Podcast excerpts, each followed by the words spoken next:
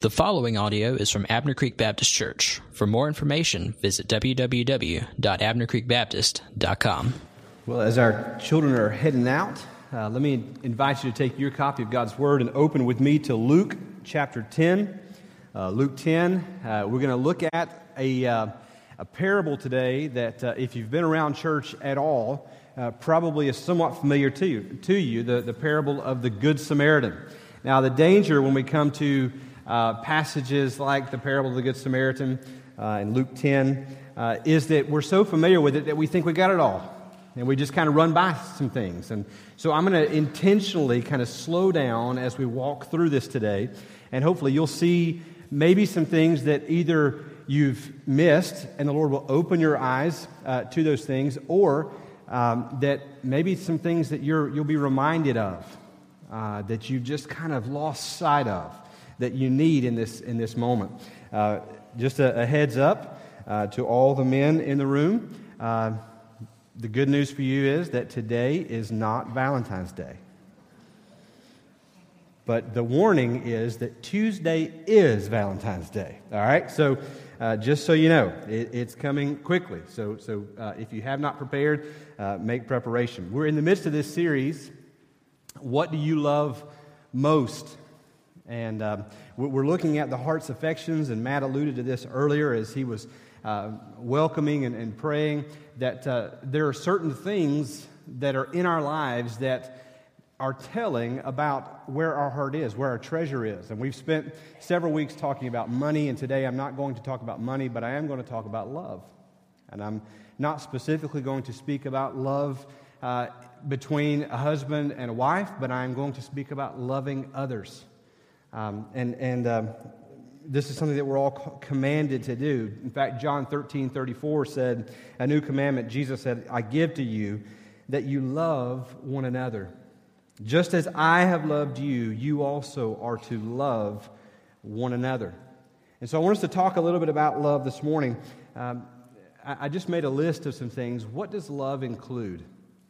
Let me just give you uh, just some, some thoughts that come to mind. You may think of others. Um, feel free to jot those down.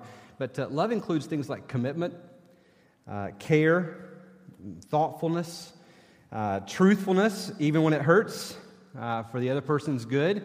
Now, you got to be careful with that one because uh, sometimes there's some things where you can be truthful and it might do unnecessary damage there, okay? Just saying. Um, that, that age old question, you know, How's this dress look on me? Just be careful there, is all I'm saying, right? Um, uh, love includes things like affection, uh, a willingness to make sacrifice. Uh, this, all these things are included in love. Uh, and when we think of love, what types of relationships come to mind? Well, uh, relationships like uh, the relationship between a husband and a wife, parents and their children, between teenagers who are dating one another, relationships in our community or, or with neighbors. They can be immediately next door neighbors, or they could simply be acquaintances in the community. Maybe somebody you see in the grocery store and, and uh, you, you go way back with.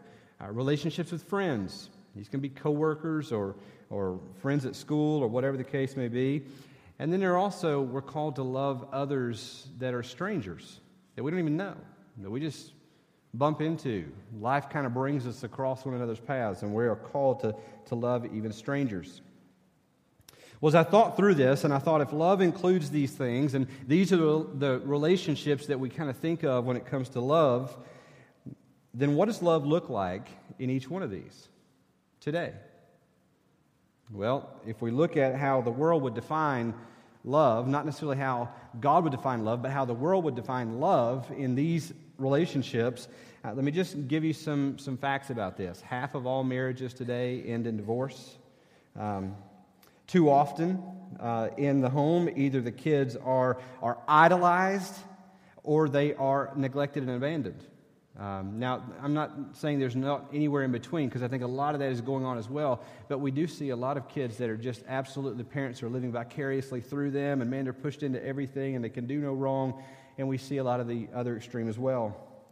Uh, we see in, in the relationships, particularly in, in the young culture today, uh, this sort of hookup culture where the, that one person is used by the other person for sex or popularity, uh, to find their identity. Uh, most people don't even know uh, when it comes outside of uh, that. If, if you look in where you live, most people don't even really know their neighbors by name. Uh, a friend is, is simply maybe a number uh, on a Facebook page or Instagram or Snapchat or something like that. Um, strangers are, are easily ignored uh, even sometimes when they're in trouble. I grew up in a day where, where my dad would, it didn't matter if, if there was a car stopped on the side of the road, you know, guy out trying to, you know, change a tire or the hood up or whatever, my dad was going to stop. And there are times when that's not the wise thing to do is, is to stop uh, and to help. And I'm not going to advocate that for, for every single person. But you know, it, it's easy nowadays to hide behind some things and just say, oh, there's a stranger there in need or in trouble, somebody else will help him. And the reality is, John 13, 34, in the passage that we're going to look at today, Jesus calls us to love. Beyond those relationships that I just laid out for you, eh, what about the relationships that we have with one another in the church? Uh, are we exhibiting in the church this covenantal commitment to one another? Where we're there for one another and we've, we've made a covenant and a promise to one another to help one another grow in the Lord to discipline one another when we need it, to rebuke one another, but also to encourage and edify one another when that's called for? Are we committed to one another? Is there genuine caring? Do we use one another for personal gain in the church? Now, I don't necessarily see this going on a lot here, but I have served in churches where it was the popular church in town and, and uh, it became sort of a, a, thing. If you wanted to grow your business, you joined that church because, if, you know, you couldn't, you couldn't make any contacts if you didn't know the people there. And so it was sort of a, a platform or a country club. Are we involved in one those lives? Should we be involved in one those lives? And then does this come naturally? These are just some questions that I wrote out as I was thinking through this this sermon today. I, I want to look at our passage today and just in the context of the church and, the, and, our, and our neighbors, see how God is calling us to love one another, to love others. And then what does this say about our hearts? So, if you will, follow along with me as I read in Luke chapter 10, beginning in verse 25.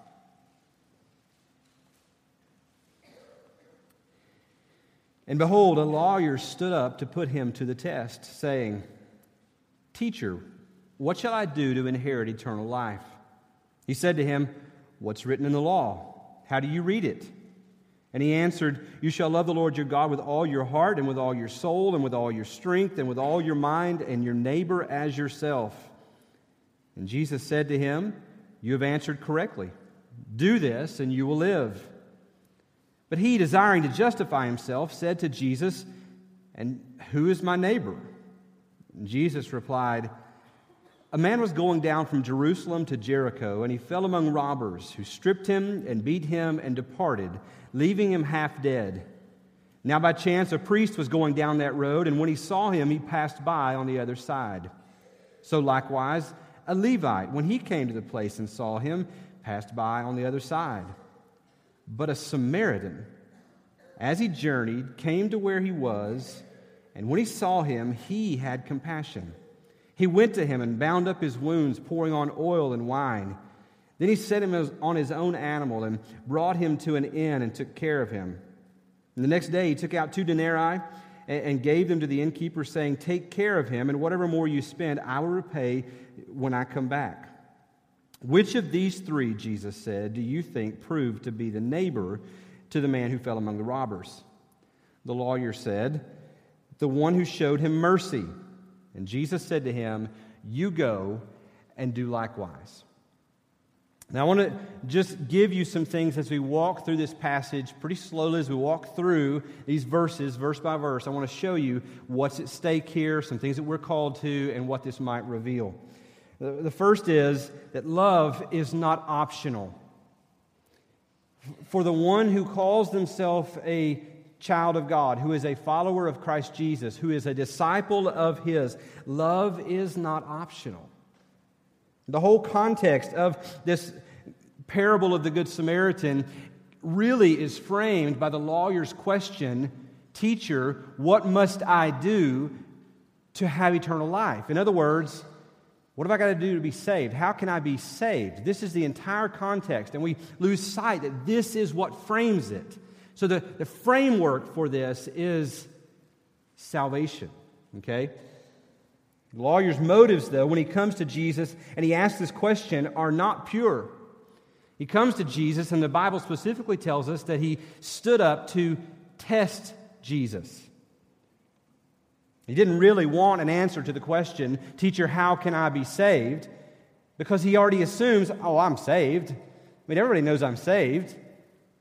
I mean, look at me. I, I know the law, like backwards and forward. I'm, I'm saved. He doesn't want the answer from Jesus. He's not asking an honest question. He simply wants to trap Jesus to catch him in some sort of error so that he can jump forward and say, Aha, I got you. Because he's a lawyer, an expert in the law, and he thinks, if anybody can catch Jesus, I can. So he doesn't come honestly wanting an, an answer. Instead, he wants to catch Jesus in error. He assumes he's already saved. So Jesus turned the question back on him with another question. In verse 26, he said, What's written in the law? How do you read it?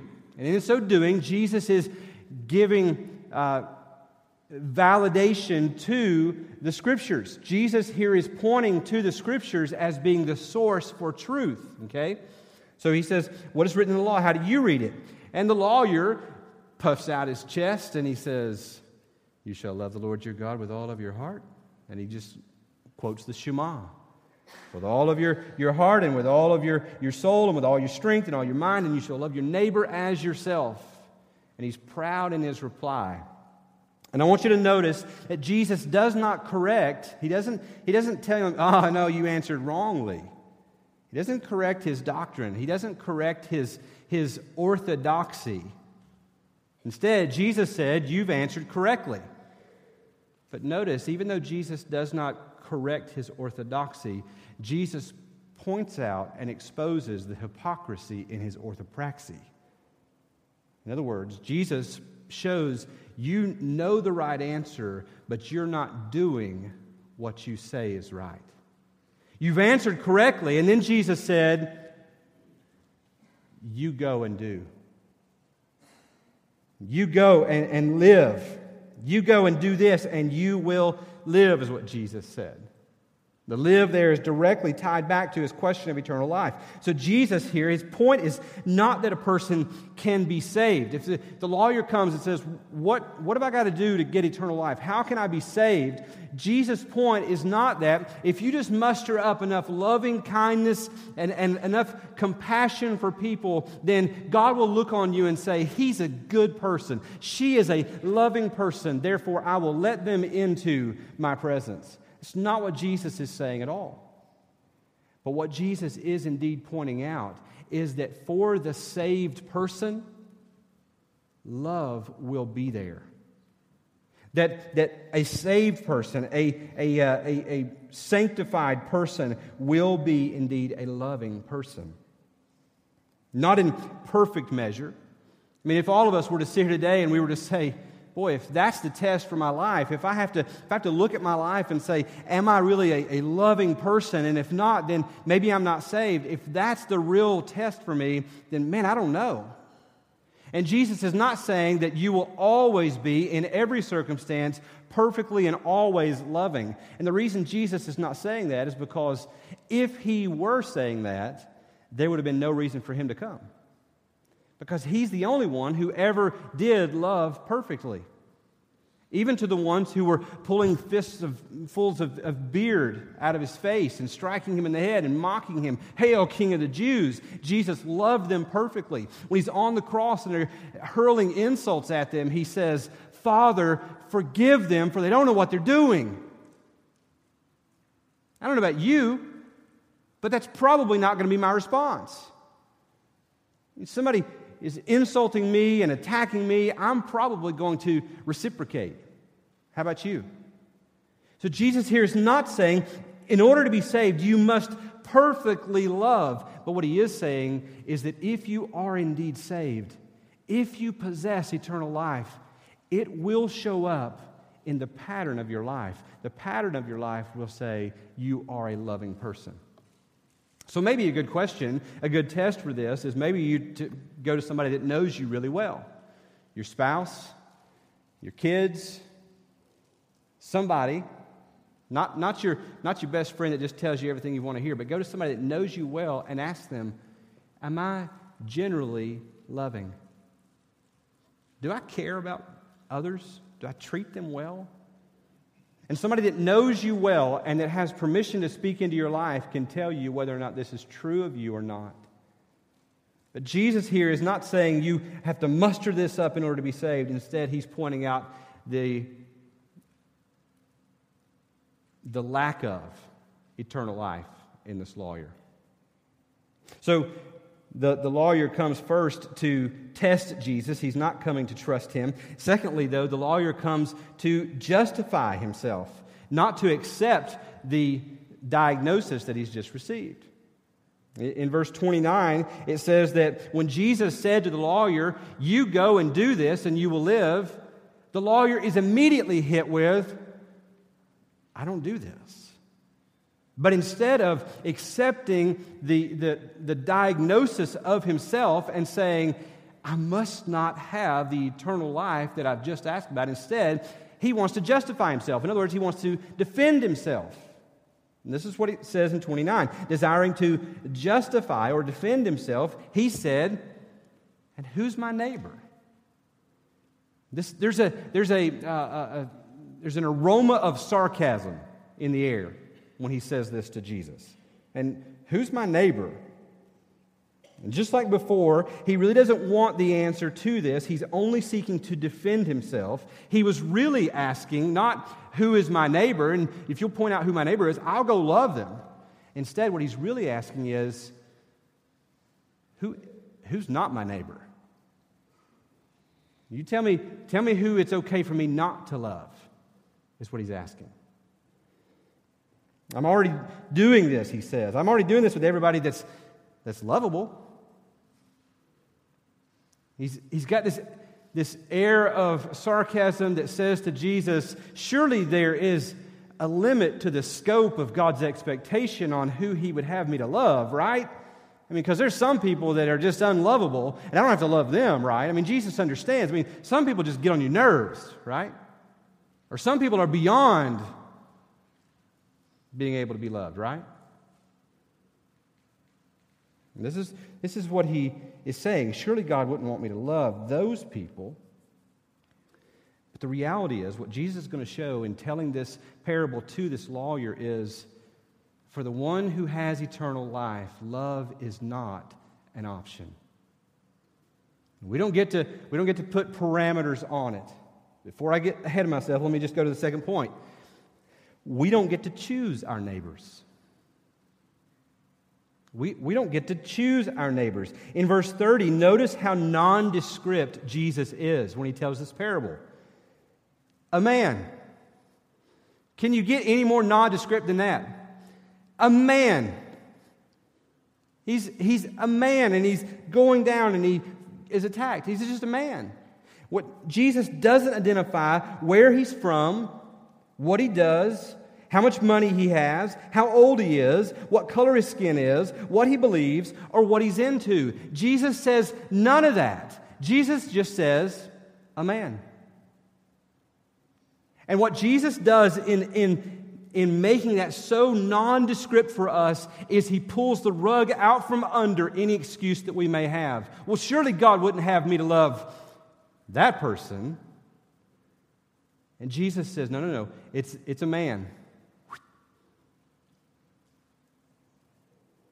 Jesus pulls this rug out by saying, This is anybody, anybody. And, and, before you say, Well, you know, is he saying that women are okay not to love? You can, I think, transplant, you could say a woman was going down as well. We don't have the right to say there's some people that are off limits for us to love. Jesus pulls this rug out from under so many of our excuses that we use, and he's telling us that prejudice is wrong, that racism is wrong, that elitism is wrong, You and I, if we are children of God, we don't get to choose our neighbors, and we cannot look at someone and say, You're beyond the scope of what God would have me to love. We don't get to choose our neighbors. Jesus describes this man in a very nondescript way a man. But the second part of his description of this man is he describes a man who is, who is in dangerous, uncomfortable need. You ever happened across somebody that was in dangerous, uncomfortable need? This is who he's describing. This man, he says, he's going down the road from Jerusalem to Jericho. This was a 17 mile stretch, and it was a very dangerous road where thieves and robbers would often wait for those passing by so that they could take everything they had, beat them up, just like they did to this guy. It, it's a dangerous road, but sometimes it's an unavoidable road. When, when Jesus here uses the word robbers, we kind of have this image of what a robber might look like in our day and age you need to think here more like a terrorist. And this is the kind of road, these are the kind of people that he has fallen prey to. And what we need to be aware of is when Jesus describes this man who is in dangerous, uncomfortable need, that this could be any of us in an instant. How many times have you happened across somebody who was in dangerous, uncomfortable need and had a thought like, well, they probably had it coming. And, and maybe that's none of you. Maybe I'm just the only one up here that's maybe had something like that. Maybe we look, we look at this and we hear a story like this and we, we, we think, well, what was he doing going down that road? I mean, doesn't he know? I mean, everybody knows. That's where robbers and stuff hang out. So he had it coming, man. If he want, he, he set himself up. He shouldn't have been there in the first place. And sometimes we think like that. But the reality is, we don't know what someone has endured and how they got there. In this day and age, this road was, was the only route going from Jerusalem to Jericho, and it couldn't be avoided. He had to take this road, and it just happened to be that he comes across these robbers and they, they beat him and take everything he has. And I would say to you that self righteousness, like, well, he probably had it coming, self righteousness causes us to walk to the other side of the road. The reality is, we can look at someone, we come across in our lives, and we say, well, they probably had it coming. But the reality is, in this case, in this story, the only thing that separates the lawyer in this story from this man who falls prey to the, the robbers is that this guy left maybe 15 minutes before he did. I mean, how many times have you come across something and thought, man, if I'd only, if, man, if I'd have left when I thought I was going to, that could have been me. Self righteousness causes us to walk to the other side of the road. We need to be aware of those who are around us that are in need. And let me just give you some examples. I just spent some time and just thought through this is not exhaustive in your life, maybe even personally right now, or maybe something you will come across in the future. But these, you may have something totally different, but let me just give you these. The homeless person on the street. And I realize that there are people out there that are making a living, scamming people wanting money. But we don't need to hide behind an excuse of, well, I know what that guy's motives are. All he's wanting to do is buy drugs and alcohol. And in some situations, it may be true. And in some situations, the Lord may lead you to say, if I give him this, it's only going to hurt him. It's going to lead him into this, so I'm going to stray away from that. But there are times when people have come on hard luck, if you will, and nobody will give them the time of day. And man, just some human interaction and just some kindness and some generosity and some love from a believer, from anybody for that matter, would be so helpful and so God glorifying. Amen? I guess that one hurt. The victim of domestic abuse, the unborn baby in the womb, the coworker who searches for identity in alcohol and, and in inappropriate relationships, the classmate who struggles to fit in. The next door neighbor who is struggling to raise her kids by herself, the person for whom English is not their first language, And listen, since I've already went started meddling and, and uh, didn't get an amen on the one a minute ago, I might as well go a little further and dig a little deeper. I realize the refugee crisis is staring us in the face right now. And it is a complicated issue. And I'm not going to land any one place today and say this is absolutely what must happen or this is absolutely what must not happen. I'm not doing that today. But here's what I am going to say. Regardless, regardless of the politics of it, if there are those that come from other parts of the world as refugees into the Greenville Spartanburg area and you cross paths with them and I cross paths with them, we have a God given, Christ like, gospel centered responsibility to love them well. I think, I think we should do all that we can to, to, to make sure that we protect and we look at the nation and we say, we've got others that we must also consider. There's wisdom in that. But could it not be, church? Could it not be that God may be bringing the nations to us so that we can love them well and give them what is ultimately their greatest need in the gospel? We need to be aware of those who are in need around us. You know, the elderly man who's in the mall looking for a Valentine's Day gift for his wife. My wife called me the other day and she said, I'm sorry, I'm late. I was in the mall and uh, came across this older man and he was at the perfume counter or jewelry counter or somewhere and he was looking for something to match this other thing he, had, he was getting for his wife. And my wife took the time, I don't know, 15, 20 minutes probably, and just helped this man find what he needed to, to love his wife well. Look for those people around you. We must be aware of those who are in need around us. They can be small and they can be huge. But look for those things. We don't get to choose our neighbors. The third in this passage I, I want you to see, I think, is here, is that neighbors are not always who you would expect. Verses 31 and 33, in that section, reveals that being religious doesn't make you loving. Being religious doesn't make you loving. Uh, it, it almost sounds like a, uh, one of these, you know, bad jokes. A priest and a Levite were walking down a road, you know, and you just kind of think where it's going. And this lawyer must have been listening along, and he's hearing Jesus tell this parable, and he talks about this man who's fallen prey to these, these thieves and robbers. They've took everything he's had, and they've beat him and left him half dead. And, and the lawyer hears a priest was coming down the road. And the lawyer immediately probably thought, yeah, yeah, that's right. The priest will help him, the priest will love him. And Jesus turns the story and says, But the priest saw him, went to the other side of the road, and passed him by. And the lawyer probably, and a Levite,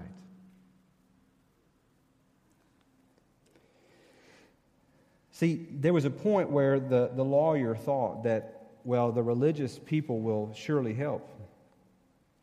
But the reality is, what Jesus would have us to see in this is that being religious doesn't make you loving. I was listening to a sermon by Matt Chandler on this passage, and Matt Chandler said, Understanding in our mind is not the same as believing in our heart. What we believe in our heart drives us to action, not necessarily what we believe in our minds. I think that's very true. There are cases where, and, I, am not, I'm not, please don't hear me being disparaging about uh, the church. I love the church. If I didn't love the church, I wouldn't be a pastor.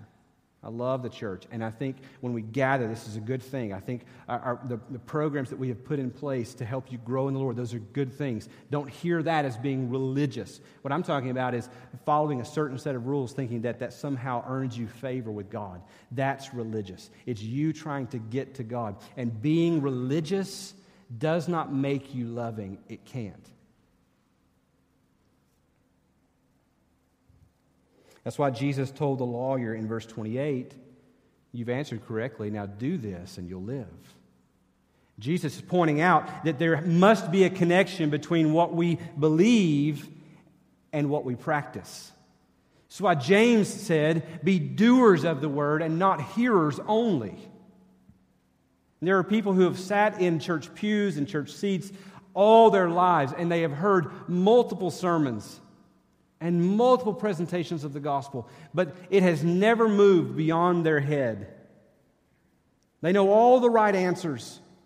They show up when they're supposed to show up. They do all the things they're supposed to do, but there is no reality to their faith. Jesus would say to you and say to me, You've answered correctly, now do this and live. How you treat the bum on the street reveals what's really in your heart. 1 John 3:18 says, "Little children, let us not love in word or talk, but in deed and in truth." 1 John 4:20, "If anyone says, I love God and hates his brother, he's a liar. For he who does not love his brother whom he has seen cannot love God whom he has not seen." I'm telling you, church, that God is placing people right in front of us to give us opportunities to flesh out the love that we claim to have for Him. That's why Jesus, in various places in Matthew, talks about that one day He'll welcome them in and He'll say, When I was sick, you, you, took care of me. When I was hungry, you fed me. And all these things. And they'll say, when, when did we do these things?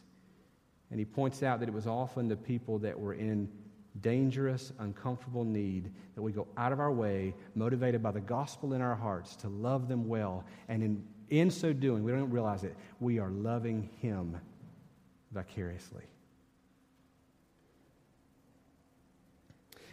So, being religious doesn't make you loving, but I'll, I'll go to the flip side of this and just say quickly being different doesn't make a person unloving. Being different doesn't make a person unloving. Jesus chooses a Samaritan for the hero of his story. This is what Bob Stein said. Jesus deliberately chose an outsider and a hated one at that for his hero in order to indicate that being a neighbor is not a matter of nationality or race. The, the Jews hated the Samaritans, they were, they were half breeds in their eyes.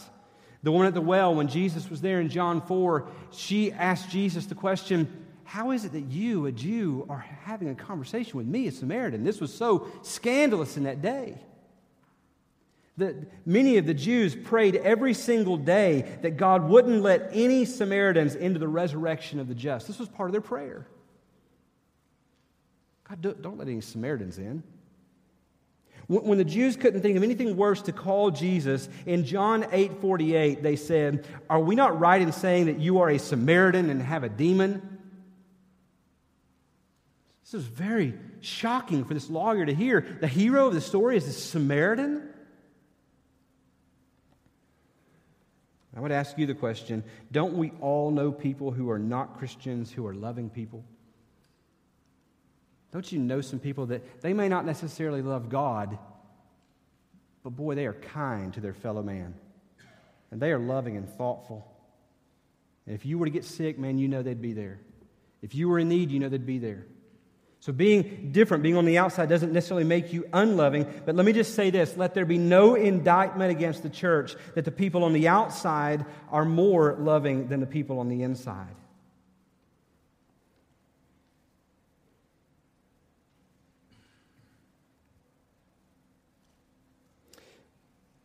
I think this is four. Let me just give you this. I'm trying to cut some things here. Let me just give you some things about loving your neighbor.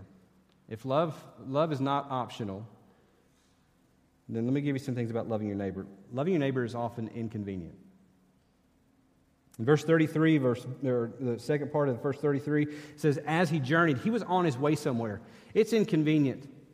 We, we cannot love people. We cannot love others. We cannot love our neighbor on our own timetables. There will be times when things will happen and it will be the most inconvenient, the worst time possible, but God will place somebody in your life and say, Love them now. Loving your neighbor requires compassion. In verses 33 and 34, he came to where he was. When he saw him, he had compassion. The word there in the original language for compassion means to be moved in the inward parts. And this is what moved him to go to him and bind up his wounds, to go to him. We can't love our neighbors from a distance, we must go to them. We must be willing to touch them. Loving your neighbor requires sacrifice. In verse 34, he set him on his own animal, he brought him to an inn. We can't love our neighbors without sacrifice. We must give up our comforts, we must part ways with our plans. And loving our neighbor requires costly generosity. In verse 35, he took out two denarii and gave them to the innkeeper and said, Hey, take care of him. Anything more you spend, when I come back, I'll pay you the rest. This two denarii, a denarii was the equivalent of a day's wages. And so, what this man is giving up is two full days of work. For, for a man he doesn't know, for a stranger. For this penniless stranger, he's giving up two days' worth of wages. And not only that, but he says, Look, if it costs more, I'll pay that too. Guess what? The fact that this guy's penniless means he doesn't expect anything in return.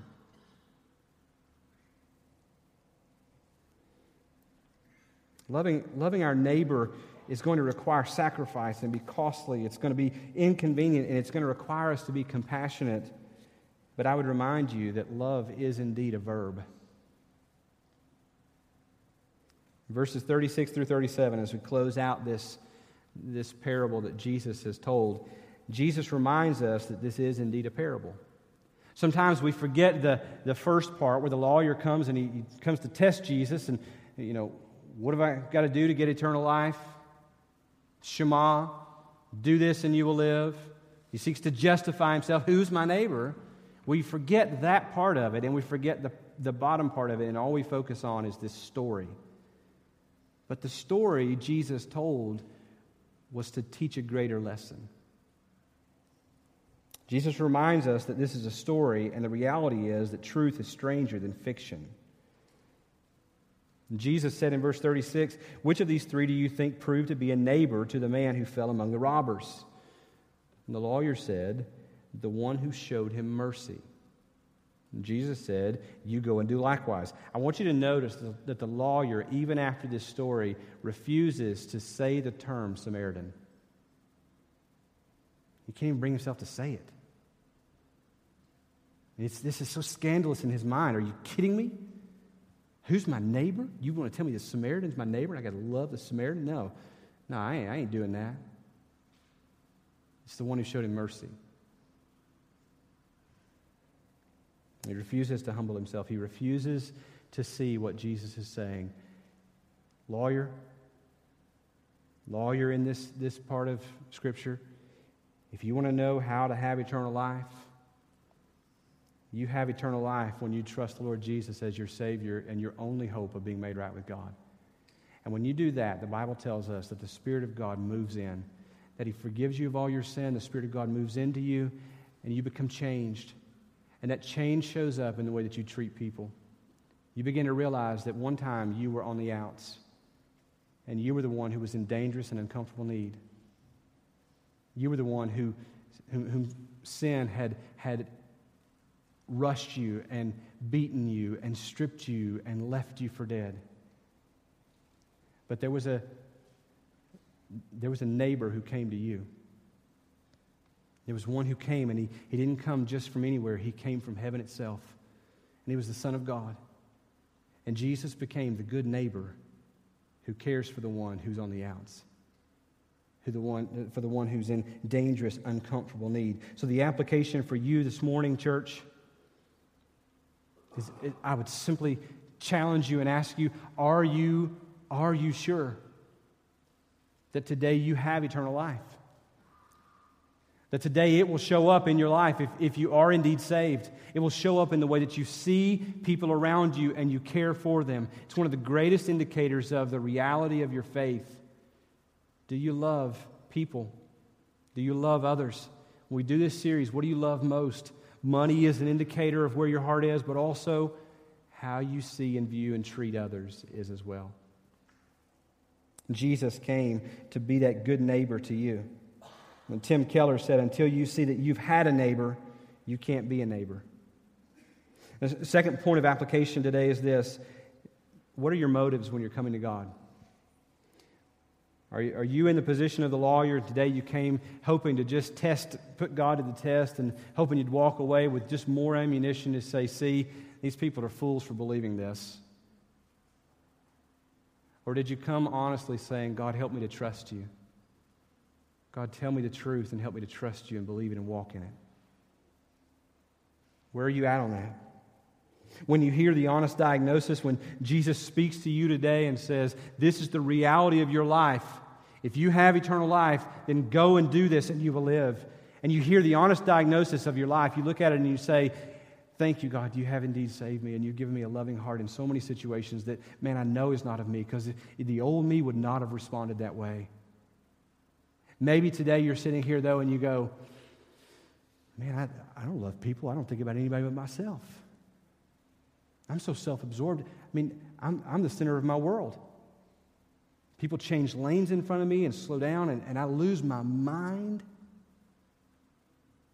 People don't meet the expectations at work, and I just go off on them.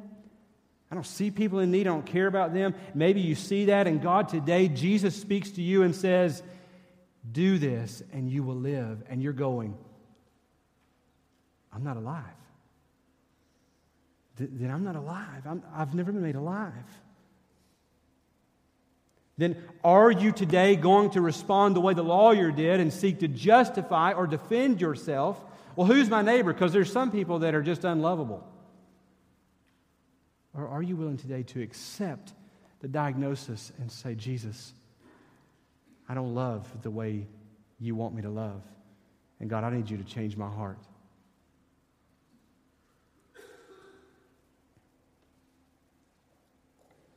The third point of application, and this is it. To those of you who know that you are here today as believers, you know Christ has saved you.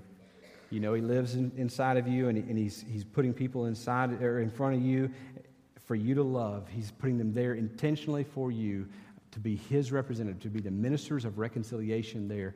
I would just ask you this Who are those people? Who is your neighbor? Who has God placed in your life for you to love for Him? Let's pray together.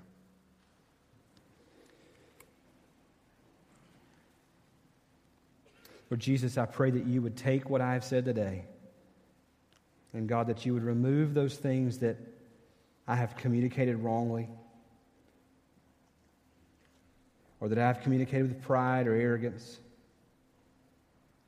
And God, that you would work your way through all of that, and Lord, you'd use the truth of your word.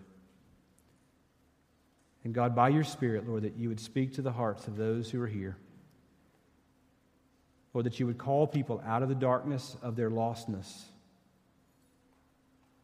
Lord, that you would shine a big light today in the middle of their religious false security. And God, today, that they might not respond the way the lawyer did but today, God, today for them would be the day where they know for sure they have eternal life. God, that you might flood into their lives. Lord, help them to trust you and you alone. God, do it for your own glory. Love this community. Love our families. Love our neighbors, Lord, through us. In Jesus' name, amen.